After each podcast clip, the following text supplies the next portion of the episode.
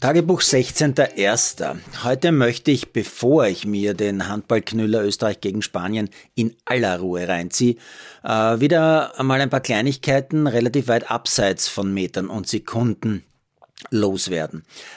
Beobachtungen quasi und Gedanken, die mir beim Sportmedienkonsum so kommen. Da war zum Beispiel die ORF-Nachrichtenmeldung über die Elementarpädagogen und Elementarpädagoginnen, furchtbare Worte, deren Ausbildung verändert wird. Und als Sportverrückter reißt dich natürlich das schon, wenn da plötzlich gesagt wird, bei der Ausbildung wird kürzlich der Sport einfach wegfallen. Bisher hat man da in der Ausbildung laufen müssen, einen Hindernislauf bewältigen müssen scheinbar, inklusive Purzelbaum am Ende, und man musste auch zeigen, dass man schwimmen kann. Das alles soll jetzt wegfallen. Mir ist schon klar, dass eine wirklich gute Pädagogin nicht unbedingt sportlich sein muss, und ich verstehe, dass andere Bereiche viel, viel wichtiger sind. Aber wenn Kindergartenpädagoginnen keinen Sport machen, keinen Sport können und sich auch nicht mehr für Sport interessieren, dann werden wir bald auch keine Kinder mehr zum Sport motivieren können, fürchte ich jedenfalls. Es bleiben dann nur noch die Eltern, die da ein Vorbild sein könnten, aber die geben ja mittlerweile auch alle ihre Kleinstkinder schon ab, weil sie arbeiten müssen oder sich verwirklichen wollen.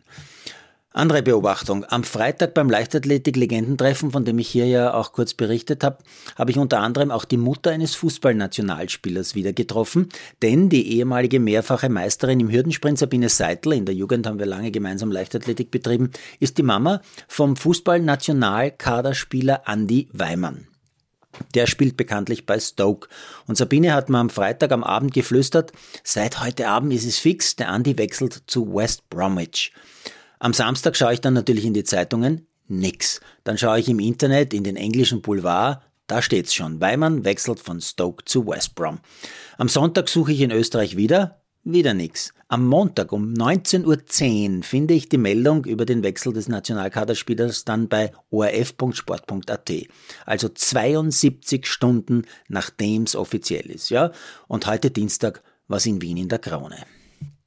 Wieder eine andere Beobachtung. ORF Niederösterreich und vielleicht auch andere berichten, dass der Semmering einige Umbauarbeiten angehen muss, wenn man weiter Damen-Weltcup-Strecke bleiben will. Konkret ist die Rede davon, dass die Weltcup-Piste um 20 Meter breiter gemacht werden muss.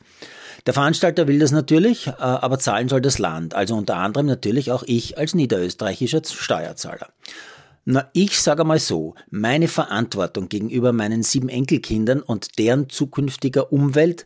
Nein, ich werde das nicht zahlen. In eine Weltcup-Strecke auf dem Semmering mit einem Zielgelände in einer Seehöhe, ich habe extra nochmal nachgeschaut, von nicht einmal 1000 Metern, 986 nämlich, ist sowas von nicht nachhaltig, um nicht zu sagen dumm, das will ich mit meinem Steuergeld definitiv nicht zahlen.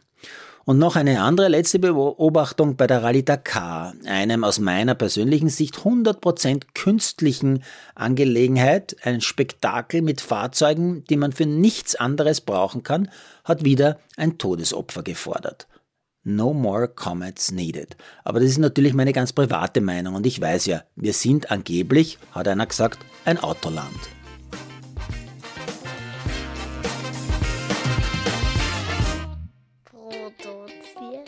Malderino.